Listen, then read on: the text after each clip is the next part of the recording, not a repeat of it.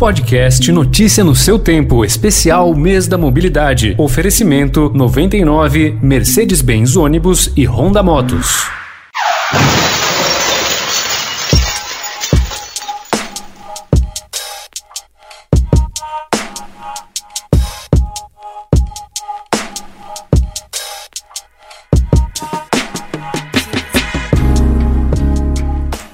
Os acidentes de trânsito ainda são uma das maiores causas de mortes no mundo. A cada ano, a vida de aproximadamente 1 milhão 350 mil pessoas é interrompida, segundo o relatório mais recente da OMS, a Organização Mundial da Saúde. E o levantamento traz outro dado preocupante. As lesões ocorridas no trânsito são o principal motivo de óbitos entre crianças e jovens de 5 a 29 anos.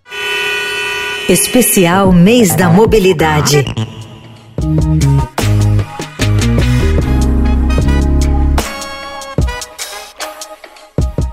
caso do Brasil, por que os jovens são tão vulneráveis no trânsito? O psicólogo e escritor Marcelo Pereira, vice-presidente da ABETRAN, a Associação Brasileira de Educação de Trânsito, acredita que é preciso analisar o modelo da estrutura socioeconômica que nosso país apresenta para entender a razão pela qual morrem tantas pessoas nessa faixa etária vítimas do trânsito. Nós vivemos um colapso da educação em nossa sociedade que não oferece nenhuma perspectiva para sequer imaginarmos dias melhores num curto prazo.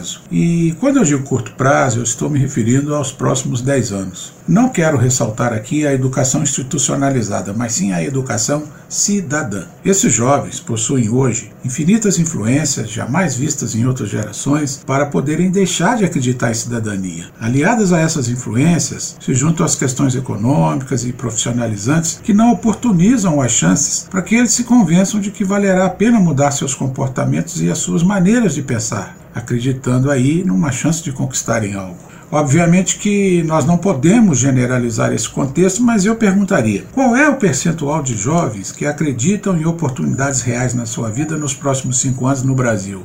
Trazendo para nossa reflexão, para os dados do trânsito, novamente eu faria um questionamento. Qual é o volume de informação e educação para o trânsito que esses jovens têm incorporados em sua educação cidadã que pudesse influenciar na modificação dessa estatística trágica? Quase nenhuma. No período da vida em que os ventos da juventude sopram com mais força, os convites à liberdade, às aventuras, às novas emoções e desafios, a velocidade e a ousadia ultrapassam os limites da prudência e da segurança. E num contexto mundial, conforme aponta a ONU, essa realidade muda pouco. Nós vivemos uma crise mundial de escassez de oportunidades futuras para a juventude. Marcelo Pereira afirma que os impactos sociais e econômicos da perda de tantas vidas para o trânsito são gigantescos e ininterruptos. A cada ano, apesar de um grande esforço mundial, as estatísticas teimam em não cederem os seus números. Nós comemoramos algumas alterações a cada ano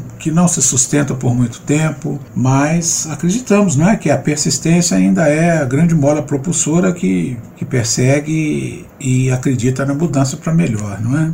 Mas eu trago novamente para a realidade do nosso país, apenas para a compreensão mais imediata, um impacto percentual extremamente preocupante. Enquanto um quadro apresenta número de mortes na casa de 40 mil pessoas a cada ano, um outro ainda maior, silencioso, doloroso, permanece por mais tempo na recuperação dos sequelados pelo trânsito. As pessoas que estavam em idades produtivas veem suas vidas sendo interrompidas, as famílias passam a ficar comprometidas em seus orçamentos e seu convívio familiar, toda uma rede pública de saúde fica mobilizada em grande parte para os cuidados aos acidentados e o país fica desacreditado né, na sua eficácia das políticas sociais. E no mundo como um todo, isso acontece a todo instante.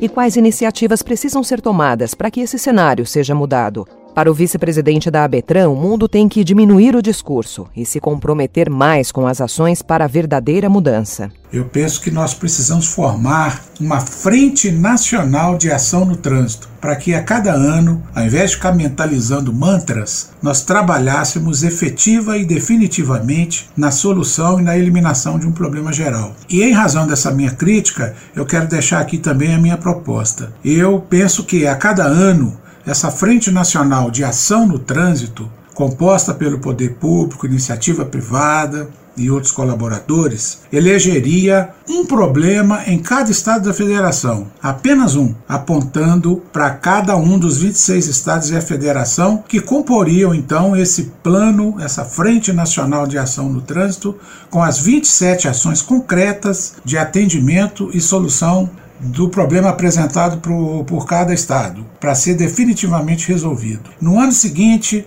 e a cada ano sucessivamente, novamente nós repetiríamos esse procedimento. Isso é, não significaria abandonar as outras necessidades em cada estado. Apenas, entendo eu, serviria para apontar um problema prioritário dentro de um planejamento claro, objetivo, a ser resolvido definitivamente naquele ano.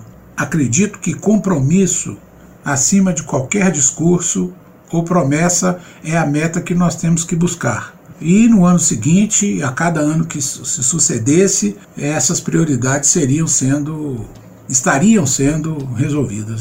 Como regra geral, o risco de morte no trânsito é aproximadamente três vezes maior em países pobres. O Brasil está na quarta posição entre os países com mais mortes em acidentes de trânsito no mundo, ficando atrás apenas da China, Índia e Nigéria. Marcelo Pereira lembra que os problemas existentes nos dias de hoje são problemas globais. O que acontece num lugar afeta outro. O que existe em seu país também existe ou existirá no meu país. Não temos mais como ficar pensando em problemas e soluções de forma isolada. As ações conjuntas são muito mais eficazes do que as individualizadas. Basta ver o que nós estamos vivendo aí atualmente em razão dessa pandemia. Todos estão em busca de uma solução que servirá a todos, que será um bem comum. Na realidade do trânsito, é, não é a minha rua que tem um trânsito congestionado.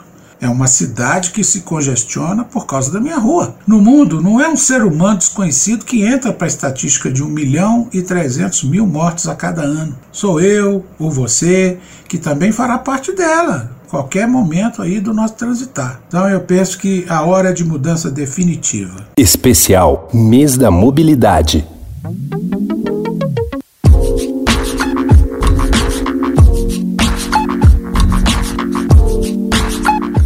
E no episódio de encerramento do mês da mobilidade, fazemos uma análise sobre o futuro e quais soluções podem melhorar os deslocamentos. Eu sou Alessandra Romano. Muito obrigada pela sua companhia. Podcast Notícia no seu tempo, especial Mês da Mobilidade, foi apresentado por 99, Mercedes-Benz Ônibus e Honda Motos.